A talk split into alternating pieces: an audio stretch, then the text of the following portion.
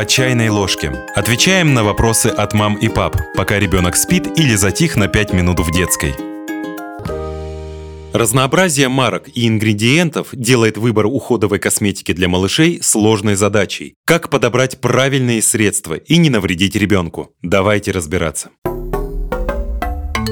Особенности детской кожи и волос. Взрослым часто представляют кожу младенца как идеал, к которому нужно стремиться. Однако у нее есть свои особенности, о которых обычно не говорится в рекламе. Детская кожа тоньше, чем кожа взрослого, легче повреждается и больше склонна к раздражениям. Не сформирована защитная кислотная мантия. У новорожденных и детей первых лет жизни кожа еще не покрыта тонким слоем из пота и кожного сала, и вредным микроорганизмам на ней легче размножаться. Меньше пигмента меланина на тех участках кожи, которые наиболее подвержены солнечному воздействию. Отсюда повышенный риск повреждений от ультрафиолета. Снижена барьерная функция. Детская кожа быстрее теряет влагу и более проницаема для внешних веществ. Волосы на голове у детей до 5 лет также во многом отличаются от волос у взрослых. При рождении и в первые месяцы жизни они похожи на пушок, затем постепенно утолщаются, в некоторых случаях приобретают пигмент, но все еще остаются мягкими и зачастую непослушными.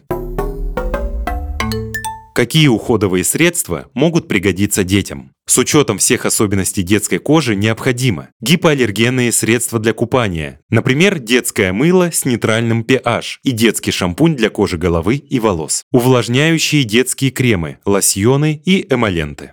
Солнцезащитные средства. С 3 лет оптимальным вариантом являются солнцезащитные стики. Они не растекаются и поэтому не попадут в глаза. Детям постарше подойдут кремы или лосьоны. А вот спреев лучше избегать. В любом возрасте ребенок может их нечаянно вдохнуть при распылении. Защитные средства от раздражений. Если у ребенка появились сыпи, например, в области пеленки, средства со слабым антисептическим и заживляющим действием могут помочь облегчить состояние. У детей до 5 лет активно растут молочные зубы. Специалисты рекомендуют использовать обычную зубную пасту со фтором сразу после прорезывания первого зуба. До 3 лет объем пасты должен быть примерно равен зернышку риса, после – горошине.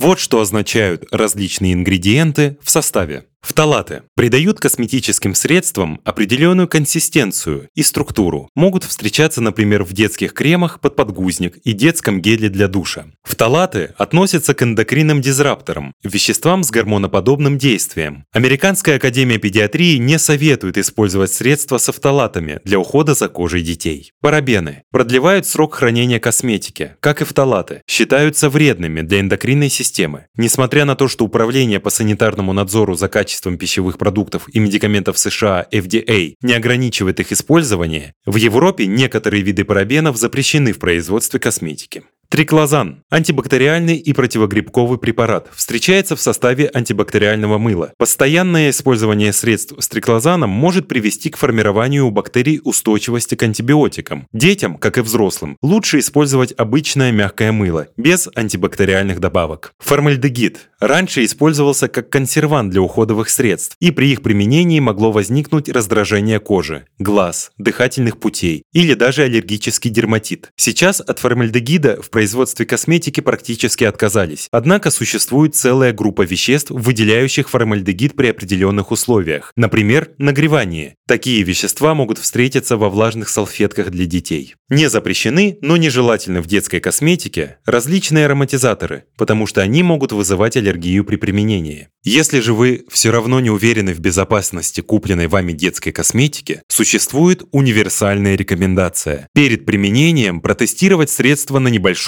участке кожи на руке или ноге ребенка и смыть через 20 минут.